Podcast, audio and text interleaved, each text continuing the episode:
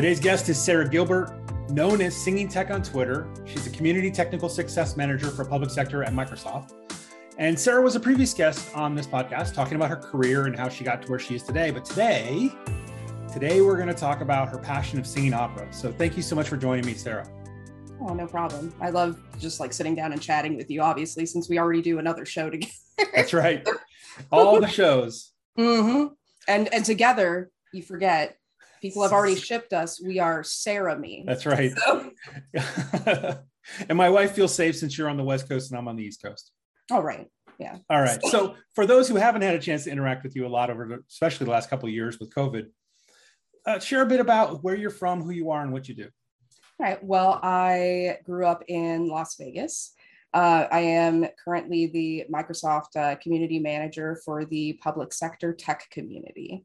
Uh, and what I do, I do community management, which it's always hard to say everything that this job is because it's yes it's a faction of marketing but it's also i would even argue that it's you know marketing project management people management uh, mm-hmm. uh, making connections. It's kind of, it's all rolled into one. You know you're literally forming and growing a community of people and that includes efforts internally as well as externally that's pretty cool. But that's not what we're here to talk about. No, no, so it's not. Today, I'd like to I'd like to hear more about your story of how you got into opera.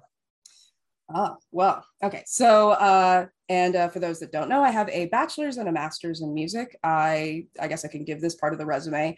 Uh, I did undergrad at Northern Arizona University uh, on an opera scholarship, as well as my grad school as well. My grad school, I went to the New England Conservatory of Music in Boston. Ooh. So I literally went from one coast to the other. Um, and then after that, I was a professional opera singer for about eight years, and I traveled uh, all throughout the United States and the world. I sang in uh, in England, Austria, uh, Germany, Ireland, uh, Australia, even. Mm. Um, yeah, yeah, that was a really fun trip. Um, and Italy, ugh, Italy was one of my favorites. So, so what um, you, but what made you pick it? I mean, when you mm. went to college, since you got music degrees, you knew something. What made you go into opera? Well, for one, uh, the challenge of, of performing was always interesting to me. I, I loved, so having ADHD, which I didn't know at the time, by the way, uh, music was one of the things that like I had a huge interest in, like even from the get go, like I loved music. And it was one of the things that I, even though I was actually an overachiever in school, yes, I was one of those people that graduated honors and all that everything else just you know sometimes i had to use a lot of willpower to get through but music just always came easy mm-hmm. uh, i was always big on forms of communication and i always wanted to to be heard um, or to help others communicate i was in choir all throughout like middle school and high school i loved that i loved the community of that as well as making music together um, and i still love doing that to this day and uh, what actually originally got me into music is kind of a sad story. So sorry about it. Uh, was actually so most people don't know I had a brother, and uh, he babysat me and my sister Kristen a lot, and he was a musician. Uh, and he taught me how to play the piano originally. Like you know, I was just like like a toddler. You know, like they plunk on the keys because they can barely see over the bench like this uh, and he sang in a band and he actually was quite a renaissance man he wrote music he wrote he wrote and published poetry uh, all of that um, but unfortunately when i was around eight or nine years old he passed away uh, and music was one of the things that kept him close to me so that's why i originally got into it was so that i could keep his memory close and then i realized i loved it too just a different way than he did he was he was a singer, but he tended to, from what I remember, he favored instruments more, like guitar and piano. Mm-hmm. And then I went more the singing route. And uh, and then when I started getting uh, individual singing lessons, like I I had several teachers be like, "You realize your voice is really powerful. Like you could, because operatic training is some of the hardest vocal training that you can get." Uh, and even if you go on to a different singing career, I've known a lot of people that have gotten operatic training just to have that under their belt because basically if you can do opera you could do damn near anything uh, and i mean how else can you fathom somebody being able to sing opera is not mic'd so you have to be able to have the power to sing over an orchestra and be heard. Mm. not easy. Wow. So was it during college that you realized that and then you you start down that path? High school actually. Oh really? Yeah i started seriously training for it maybe around 17 or 18 and the reason why i went to northern arizona university uh, besides it just being an awesome college um, it has a really high elevation. So one of the things that you have to train for as an opera singer, it's probably why some people notice like I have a big, not big boobs, but like an actual like wide chest and like a very like developed chest area is because you are developing that as an opera singer. You develop your lungs and your lung capacity. I have a I have more of a lung capacity than the average person. Most opera singers do. Oh, interesting.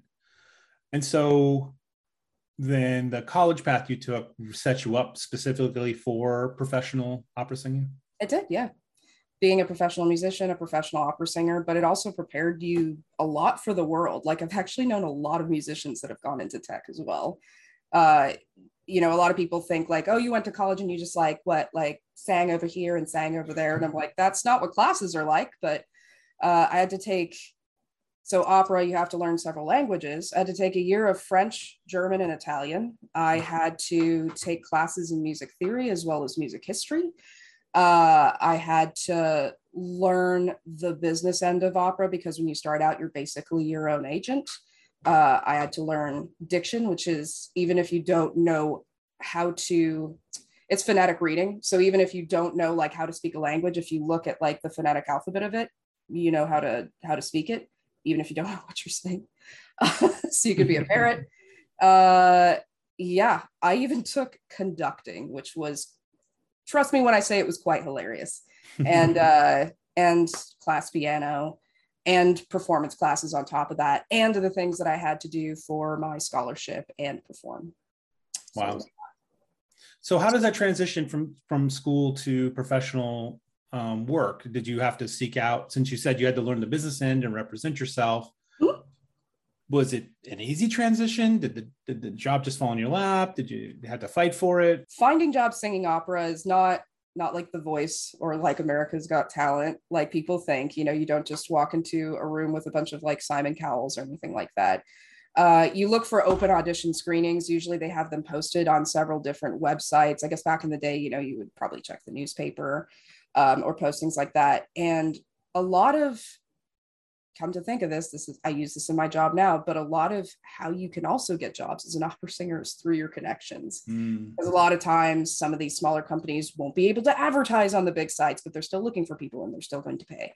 Uh, so my career started in Boston, which they have a lot of smaller companies like that, or student funded companies, or sometimes even smaller companies that coexist with the schools. Like sometimes they want to bring in professionals for like the bigger level roles, but they still want their students to put on this show, but they want the main characters to be professional level. Mm-hmm. Um, or in some cases, there's certain characters that in an opera that the voice has to be more developed and somebody younger just just can't sing them or they won't have the developed stamina to be able to do it.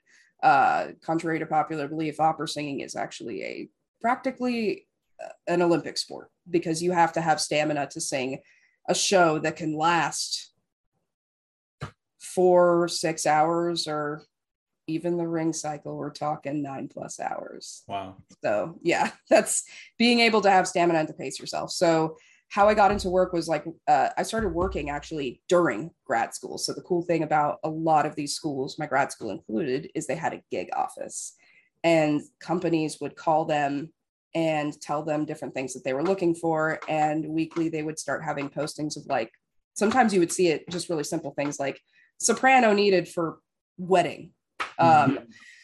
or surprisingly a lot of the work the early work is in churches uh, church services of all types will pay to like not a huge amount obviously but they'll pay to have some professional singers in their choir so that they can sound better. Or, you know, they just like pleasant singing and they want good soloists that are guaranteed. So there you go. Uh, so I did that uh, starting out in grad school, and then it just built from there where different companies or different programs would ask me in. Wow. So I mean, eight years is a long time. I mean, is what what what what continued that for you? I know I know you know we in your in our other interview we talked about why why you transitioned right. Uh, opera doesn't pay as well as technology. We all know that. But what, what kept you going for that eight years? Is, was it just a passion for it? Um, a passion for it, and it's something I knew I wanted to commit to. Like I was never bothered living the, I guess you would call it the bohemian lifestyle. Um, because to me, what always mattered, it wasn't about the money, it was about the experiences. Hmm. Like some of my best stories and memories are from my time as an opera singer when I didn't really have two dimes to rub together more than half the time or had to hmm. think of creative ways to do things. And um, what is it they say? necessity is the mother of invention. It's yeah. through that that I I actually found out a lot about myself being an opera singer and you know the the fact that like I could overcome the challenges of being a traveling working musician like it, it made me less afraid of other things as it's come up later in life like when you do go into an opera audition for example for a bigger company it is kind of like American Idol of the Damned because, like, at the very end audition for some of these big companies, you are auditioning for like all the directors and the staff. So, like, you'll go into this room and there's like a really long table, or sometimes it's um like a smaller theater, but then they're just taking up like the front row or something. Uh, and yeah, they're just all sitting there like writing down notes on everything you say and you do and how you look and how you walk and how you act. It's like that's really nerve wracking. But because of being able to be conditioned to that, now whenever people are like, God, I'm nervous about this, this presentation I have to give, and I'm just like, this is nothing. It's fine. It's whatever. So. That's great. I mean, that does kind of go into my next question. You know, what mm-hmm. what about that experience has made you a better person? I heard a little bit, mm-hmm. you know, in that it's made you a little fearless when it comes to that public kind of interaction. Is there any any other lessons that you that you could think of? Oh yeah. Um my networking skills were made from being in opera because a lot of how you get work or even how you get referred is networking and building relationships and building a community. Because like let's say let's say you know you probably are anyways you know let's say you're like a really good baritone and me and you worked on a show and like we had a good time you know it was great working with you you made things so easy and then like i have my next job and they're like oh damn we need the we need a baritone for this role. You know bobby dropped out and like now you know we're hopeless. Like i can come in and be like oh you should hire jeremy. I've worked with him. He's great. And so like word of mouth i think in most of the music industry is huge. Mm-hmm. um so that building of a community in that sense and also building up your per- you have to build up your personal brand big time not only just with you know the companies or the heads or whatnot but with your peers. That is important. Um i don't know that the phrase would be like be nice because that's not that implies being nice to like a form of being disingenuous but like having a relationship with those around you you know the the time of the the diva definitely passed and i would never be that way. Uh, but building those relationships actually comes to your benefit more often than not. And i found that what was funny about that is like you know when i was doing this and i was telling my dad about you know all of this and how i was getting work and he was telling because my dad works in banking. So you know he was talking to me about business politics and i was like yeah i could never do what you do. I can't do business politics. What are you talking about? And he's like but you are though. Mm-hmm. he's right. So that's great. So so I know COVID has kind of put a pause on a lot of performance stuff, but mm-hmm. um what I'm assuming you're still you're still doing this at least before COVID you were, right? Yes. And I still do it every now and then. There's smaller companies out here that tend to do work. Like there's, I think they're starting back up again. There's Seattle Opera on tap. And then actually, before I before the pandemic hit, I was actually talking on Twitter to somebody called the Drunken Tenor that I think lives around here. so I've been meaning to reach back out to him again too. Um, but yeah, like a lot of things, just because for a lot of my performer friends and performers in general, just pandemic just put everything straight pause. Or a lot of companies, unfortunately, shut down. Um, I remember during the pandemic, I was helping different friends of mine try to find grants or uh, or or the relief that they could get from like even their local government, uh, which most of them managed to stay afloat very well. And a few of them did take side jobs going into tech, and like I helped to I helped to convince one of them that I'm like, no, you have the skills that you can do this. Like, because she was even like, they're not going to take a musician, and I'm like, yeah, they will. Like, yeah, trust me. You just have to. You have the skills. Like any career can do this, but like you know, with with musicians, just because you know I come from this background, you have the skill set. You just have to apply it in a different way. Musicians have a really strong pattern recognition, for example, and that's big in programming.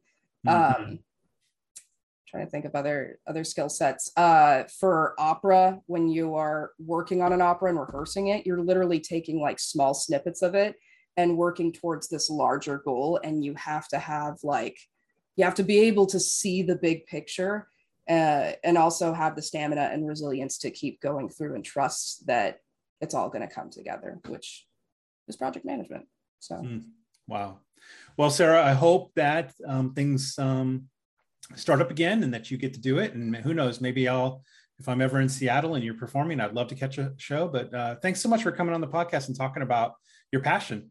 Oh, anytime.